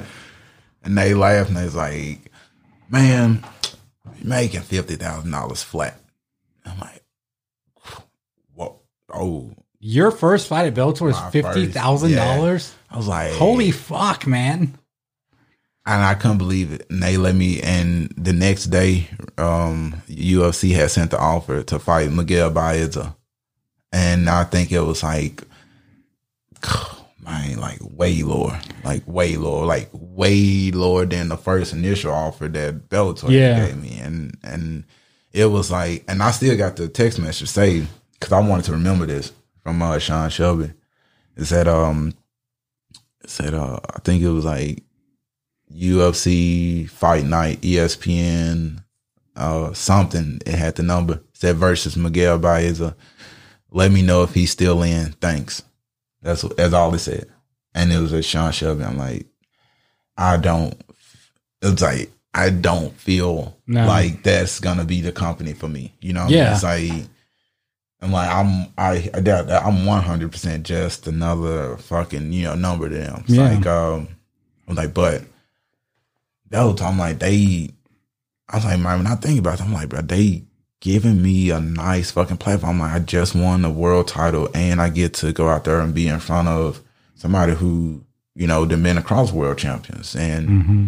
and then they not, you know, lowballing me. You No, know what I mean? that's- It's like, yeah, dude. it's like they not lowballing me. So it's like it's a given. And then they let me know it's like we want to give you thi- uh, this many fights. You know what I mean? And the deal was just like overall like blew the UFC deals out of the water. And I was like, man, I, I want, I know. Like that's what I want to go for too. It's Yeah. Like and Matt them they already knew, and that's when we discussed like you know this is the route that I want to take, and I, I want to be one of those fighters that's like you know fighting the tough guys, and but I want to get Hey, compensated. yeah, for sure. Yep. It's kind of like remember how long Michael Chandler stayed with Bellator Mm-hmm. because he wasn't leaving. Remember, he was like, "I'm good. I'm making great money. I'm beating everybody up. I'm the Mm-hmm. champion." And then remember, they finally started offering him big money to go to Yeah. UFC, and Yeah, finally yeah. like, "Okay, I'll go over there." And we he got we got worked. Mm-hmm. Remember, like. I think he lost his first fight, didn't he? No, he Or was uh, his second? I remember him. He lost his second second fight. That's right. But he came out in that first fight and he damn near lost. You know what I mean? So he he uh he got rocked, but then I think he came back and like fucking Yeah. pop bro just like instantly or some shit.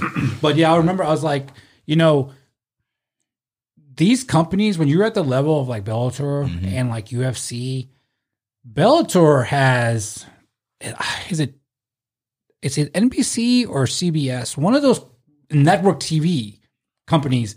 One of those companies is their is their financial people. Uh, Viacom. Viacom. Oh, thank you, thank you. So, Vi, you know, you you're big, man. You know, Yeah, you're yeah, you're yeah. getting unlimited money. If you have to write a check, you're getting the money. If you have to write, you know, if they have to do this, they're getting it.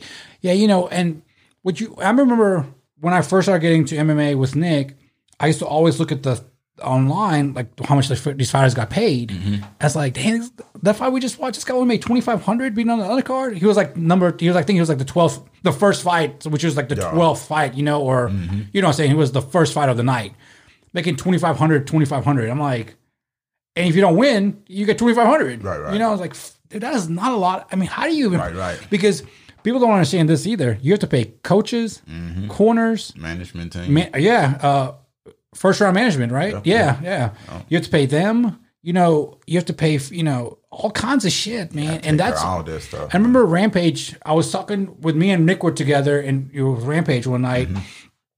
and Rampage was like, "Man, fucking talking about something," and he all of a sudden said. You know, they don't understand. We have to pay for. all- He just lists like ten things off the top of his head. yeah, yeah. You know, I was like, oh shit, taxes. You know, you know. I was like, damn, I never thought about that. You have to pay for all this shit. I was like, you know, like, but you know, but yeah, man, that's fucking great, dude. Like they gave you that, and here we are, and shit, man. Yeah, and that's what I'm saying. Like, but though I'm like honestly with them, I'm like, uh, uh, I just got to keep, you know, keep fucking striving to be the best. You know, I'm like, I'm seeing these folks. I'm like, uh, I'm a good size. yeah, Like, I'm a good figure for them. I'm, you know, I mean, I'm, I can compete with these folks. I'm like, I just got to make sure that I got uh my shit together when I go inside Right. there. And from what I'm seeing, it's like it's just me putting 100, percent you know, into into one thing right now. Do you have? Are there any fight offers coming? I, I mean, do you have something on the horizon, like sometime soon or anything, or are y'all just waiting Yeah. for them to hit y'all up? Yeah, or we whatever. just waiting, man. It's like, uh, you know, so, you know, they got a bunch of shows going on right now. So what I do, I just kind of sit back and watch those shows. You know what I mean? And um, Just learning. Yeah, just learning because typically the fighter that you seeing on they shows, like he'll be he'll be fighting again soon. You know, it's like like if you see somebody fighting in like January on their show, you'll nine times out of ten see them fighting again like before the summer. You know, so I, so that that's why I try to keep up with like that pattern, and it's like just go ahead and kind of put it in my head of like you know you just get to know the roster Right. and realize that these are the type of fighters that you need to be able to compete against on four weeks notice. Damn. Yep. It's like So how many times a year have do you fight? Usually three times, or Yeah. as many times as you can. man, many times I can. I think Really? uh What's the most you've done in a, in a year? man, I think uh I wanna say I think I fought three times in the year before. That's a lot of on your body, man. But you know, you said you haven't had any serious things happen. Yeah, so yeah. fucking crazy. And I think it went like uh I think it went like January, May, and October. All right. I think that's how it went January, May, and October. That's crazy, man. Yeah. So and but it was like each time it felt like uh you know, damn, I feel like I just got finished, you know what I mean? Like I'm just now coming down off of that last fight, like starting to heal and shit like that. And you telling me we already got like, you know, basically I'll like after I'm healed up, I just kind of get to training and we we training for like another two three weeks before we getting phone calls of like you know this is this is what's up this Yeah. is what's up you know so So I remember when we were in Vegas watching Rampage fight for Rashad Evans. It was Nick, myself, Lanier, um, a couple other people. You know, Mm-hmm. we all went. To, we went. We went to Vegas for Memorial Day weekend just to go see Rampage fight. right right And we're in the MGM and we go to Rampage's after party and my buddy Lanier is outside talking to Rampage and Nick and you know, he's like, hey man, good job, uh, you know, shaking his hand. He's like, whoa, whoa, whoa. And he's like, cause you know, your hand is just completely Mm-hmm. Yeah, yeah. fucking swollen Yeah. up.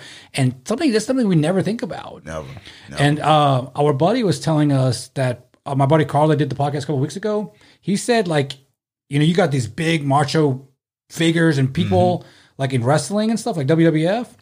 He said, or WWE now. He said that when he does his uh, things with uh, WWE, like locally and stuff, Yeah. like he'll be talking to people, you know, what's up, and he's like, they give you like the smallest, like Yeah. Wim- wimpiest, I guess, is like the word he used. I can't remember, but it's like you're barely doing any contact on your Yeah, hands. yeah. Like, how long does that take to, for you to recover from? Like, Um. So let's say, uh, I think Rambo fell on my hand uh, around January 9th or something like that. Mm-hmm. I believe.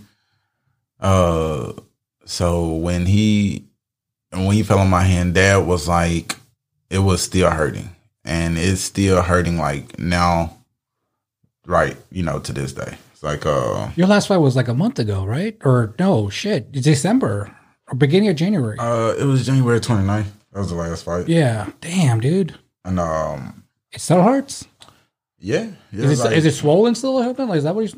well, I mean, it's not. Come here, let me see. No, just kidding. yeah, it's like, it's like it's like not really swollen. It's Yeah. just, it's just like it's still there. You know what I mean? And it's like uh, like I said, and that didn't even happen in the fight. That happened at training. You know, it's like Rambo's another freaking killer, man. That guy's so strong, dude. Jesus, That's what I'm man. saying. It's like he. I think it was his knee or some shit. Like uh, I think I punched his knee or something like Mm. that. But we did something along those lines where we.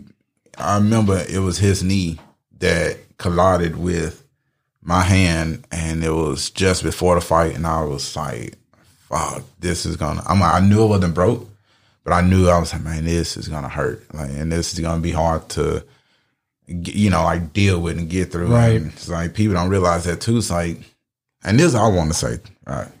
Some people be watching these fights and being like, he just broke the grip. He just he just gave it up. He just did that. I was like, know exactly what you're talking I'm about. Like, dude, I was like, bro, I'm a strong dude. I was like, but if you pull at my fucking injuries and pull at my fucking weak hands, I'm like, it's gonna fucking, I'm gonna give. You know, it's Right. Like, yeah, it's like, and I don't think people realize like a lot of fighters like got permanent injuries and they working around the injury even still while they fighting. You know, Right.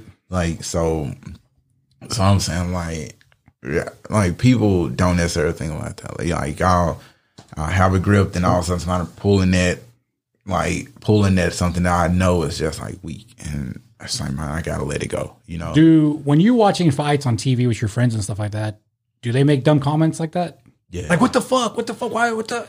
I could have had that. No, you couldn't have, Yeah. motherfucker. You have no idea. Yeah, yeah. It's like uh or what- what's the main one? Uh man, I, I bro, I remember I went off on one of my friends who uh tripped out on one of my fights. You know what I mean? Yeah. It's like uh saying it was like boring or some shit like that. Why don't you go do it, dude? Yeah, I was, I was like, bro, what the fuck? Fuck you. why don't you train? Yeah. Why don't you go train for the last what? You tw- ten years of my life. Why don't you go do that? Exactly. And basically saying that th- this this dude is like a fucking nurse. You know what I mean? Yeah. Like talking about, oh, this fucking bullshit. Uh, I don't even want to watch fights like that. I'd rather see.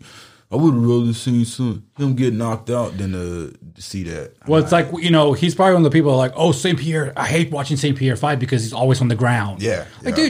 dude, I don't know much that goes into it, Mm-hmm. but like the operation side, you know. But like when you guys are in there, I understand how strong each guy is trying to pull or, Right, right. or snag at somebody else, Mm-hmm. and he's just dominating. You know, like that's a lot of work, man. is, You know, yeah. and people, I, that's why I saw. I- So I used to watch ESPN like like, so like my Bible, right? Mm-hmm. Religion. I just stopped watching it. I think I stopped watching it as much like a couple of years ago, like four or five years ago. Because man, I would be watching, you know, Monday, turn on the TV. They would talk about all the football players, how they fucked up. Now these are guys. Now guys that played football can talk shit. right, right, right. But when you've never played and you weren't even a coach or anything, Mm-hmm. you can't really talk. And I just got, and they had, they started having more and more and more of those kind of people on these shows. right. It's like I can't. I to love watching that shit. Yeah, Like um, around the horn Yeah, is my yeah. Mm-hmm. favorite with the black dude and the white guy. Michael, oh, what, what are they names? You know what I'm talking about, right? yeah. I know you're talking about. But like, I love that show, but neither one of those guys have been a pro athlete, right? They're writers, and, Yeah, yeah. and that's that's fine. But like, dude, you're judging people for something you've never been able to do. Exactly. Like, yeah, the guy's 40 years old now, so he's a little bit out of his he's out of Mm-hmm. his prime. But look at Tom Brady. You know, when Tom Brady threw three interceptions, I think it was the second game of this year. They were like, "Oh, he's done." Everyone, everybody was, "Oh, he needs to go and retire before he gets hurt." Dude, what are you talking about? He almost took his team to the fucking Super Bowl. You know, again, Yeah, and he like- would have fucking won it. Like, you Yeah. know, it's like, like that's what people don't understand, man. It's like that's what I'm saying. Uh, and I think I kind of did that. Like I fell off of fighting. Like Yeah. fell off of watching UFC so much because I had started having so many people who knew nothing about fighting. You know, it was just like in there just trying to be like like not a commentator, but just just trying to give input on oh, it looks like this was just too much for him and this went this way and this went that way. And sometimes like like the athlete can look and see like this is what exactly happened, you know what I mean? Yeah. It's like, It's it's different when a pro fighter or pro athlete is talking about another Mm-hmm. athlete. Now whether now even like most pro athletes know about other sports, even though they're not talking about the sport they're in, right? Mm-hmm. Right, or right. like say they say Tom Brady's talking about an MMA fighter or something. He's not going to criticize that fighter for breaking a uh, getting on top or whatever, you know, yeah, yeah. getting loose or whatever. Like if he's talking about something, it's always the people that can't do it that want to judge you the hardest, right? Mm-hmm. Yeah. Because you never really see pro athletes from another sport shit on a pro athlete from sport they're shitting on. Exactly. Right now, you got guys within your own leagues, like Mm-hmm. you know, you got Bellator guys hating each other, you got UFC guys, you got every, you know, whatever. You have rivalries in every sport, right? Right. But you never have like a rivalry with a football player or like, and a tennis player because it's just completely different. Like Tom Brady can't go out there and be Roger Federer, right? Exactly. And so it's just one of those things. like and it's like even something as similar as boxing and MMA.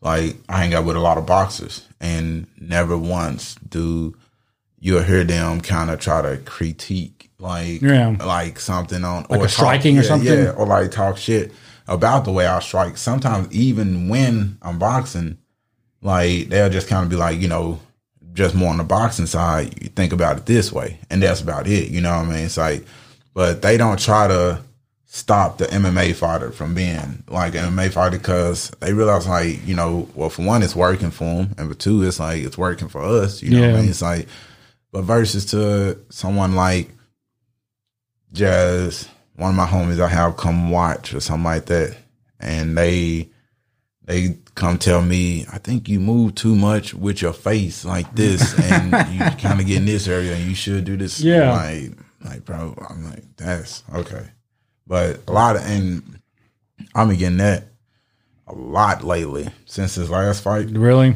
Yeah, just like people, you know, letting me know you should have did this, should have said that. You know, it's like, or you, what happened here? How like somebody asked me, uh, how tough was he really? And I was, Tough. Yeah, I was You like, know, like- uh, not that tough, I guess. Yeah, I don't know. Yeah, what, what do you want me to say so we can end this conversation? Yeah, Because I really don't want to have this conversation with you. Yeah, right? Man. like- so, and a lot of it, it was just like, you know, I really had to, like, I really had to think like somebody like fucking Jon Jones. You know what I mean? It's like, I'm like, bro, I never thought I would like take anything out of his book besides fighting. I was like, but take something out of his book of just like listening to these people and just going, okay, thank you. And like, that's it. It's like, Yeah. appreciate that. You know, it's like, and let it go. Like, man, I had a kid come up to me like two, like a week or two ago and asked me, he was like, how'd the fight go? And I was like, I lost. He's like, yeah, I know, I watched it. dickhead. what the fuck? It's like, fuck y'all kids, man. Yeah, like- man. What the fuck? Um, who are your who are your favorite fighters right now, or or, or you can do all time if you want. Mine, uh, my favorite fighters right now is like, uh, mine, um, I, I'll tell you one thing, man. I, I'll give you one, uh, a local Okay. Yeah, yeah. Let's do that. Yeah, yeah, I'm yeah. like- I got like a lot of my favorite fighters are locals. You know? Okay, yeah. So let's do that. Yeah, and like right now locally, my favorite fighter is Danny Barlow. Yeah, it's like uh, truly fucking amazing. Truly one of the next ones, I believe. Elite. Really? Yeah, elite, elite. And um, uh, like UFC wise, I say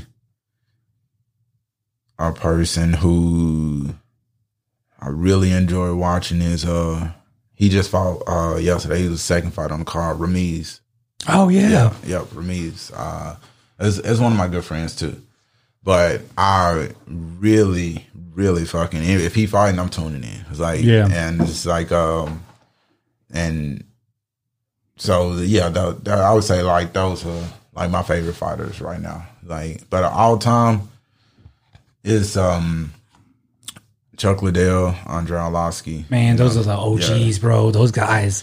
Oh man, I was standing next to Andre Arlovski like uh three, four weeks ago, just before he had uh, fought uh that dude. I mean, dude's forty and killing it, man. Yeah, he's. like- I mean, I, he's on like a, a streak, right? Like Yeah, three or four or something. I was like, I when I was reading some, I was reading, um, I was doing something on the internet and reading like the results. You know, Mm-hmm. Right. It said Andre Arlovski, and like I didn't even put it together. I was like, wait, and I went back. I was like, wait a minute, and I clicked the link. I was like, holy shit. Yeah, I was like, damn. Andre Arlovski, man, and it's crazy because when I seen him, I didn't even know he was fighting. You Yeah. know, it's like I seen him. Uh, I guess it was a week before he had to fly out, and he was in the gym, you know, sweating, working hard. You know what I mean? It's like you you wouldn't think that it was a fight week for him. Like just like how he was, it, it was like he didn't have like no special attention. Like you know, Oh, yeah, like they got him in here. Like he is at practice in a group doing his Saturday session, Right. and it's like you know when he come over to us, you know I kind of see him and say what's up and shit like that, and it's like it it, it just trips me out to think like I'm like damn, you know, it's like Here you are. yeah, here I am, like fucking. I'm sitting here, like with Andre Arlovski waiting to talk to the owner of American Top Team. You know, it's Insane. like yeah, it's like um, you know, and like that's another thing like that we uh, was making changes with too. It's like I was joining American Top Team like for my next camp, so I was gonna make sure I'm like down there for a majority of this camp. So this next one, so Oh, okay. yeah, yeah. So, I was to ask that. Like, are you? Would you? Are you to start traveling to do camps and stuff like that? Yeah, yeah, but I'm not gonna, I'm not gonna be like Cali here, Florida there, blah blah blah. It's like um, I spoke to the coaches at ATT. I like the way they is, you know what I mean. And, Yeah. um, it's like uh, they understand that you know I got a life here, you know. You got yeah. yeah. It's like they, they understand I got life here, and uh, they was very welcoming of me joining the gym. So I was gonna give that a try, and it's like you know when we we spoke on it, it's like fit, you know if you don't like it after this camp, you know, it's like by all means you can leave, and so I was like, I don't see why not try. it, You know, I At mean? least, yeah, yeah, yeah. Dude, that's very understanding of their part. It's like, hey, look, you you want to come?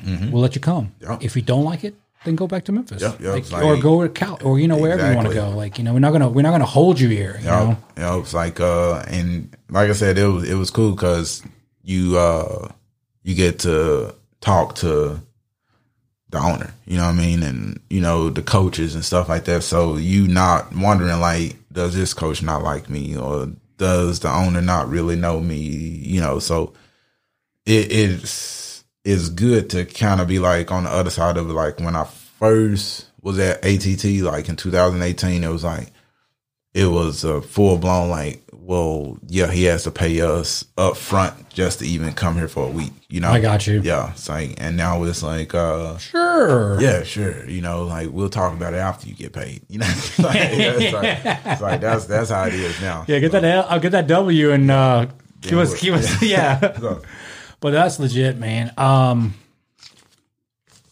I don't know. I think I think that's it, man. yeah, yeah, man. I hey, I really appreciate you coming on today. I didn't know we were going to talk for almost two hours, man. Yeah, man. I kind of figured, man, like, I, I, I fucking talk a lot, bro. No, and I yeah, it's like- appreciate you know I appreciate you coming on, but like I want to um so your next camp, I mean your next um uh, yeah your next camp um I, I'll get with Matt and I'll do a little sponsorship or something try to figure something out. I don't I don't know Mm-hmm. How much they run and stuff, but Yeah, you know yeah.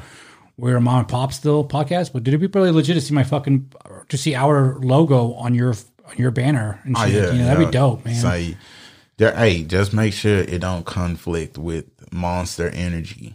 Like, Oh no, it won't like- because Monster. Yeah, this is a podcast and yeah, Monster's like, energy bro, they they fucking run everything. Do they really? I mean, I know they're humongous. Like, Bro, like, I, I didn't even know certain stuff. Like, um, I you know I got Cloud Nine as a sponsor. Mm-hmm. It's like, don't you know they called me down like from like cutting weight and was like, hey, you can't have this on there. I'm like, Why? Yeah, why? It's like I was like, well, we have a CBD company, and I was like, what?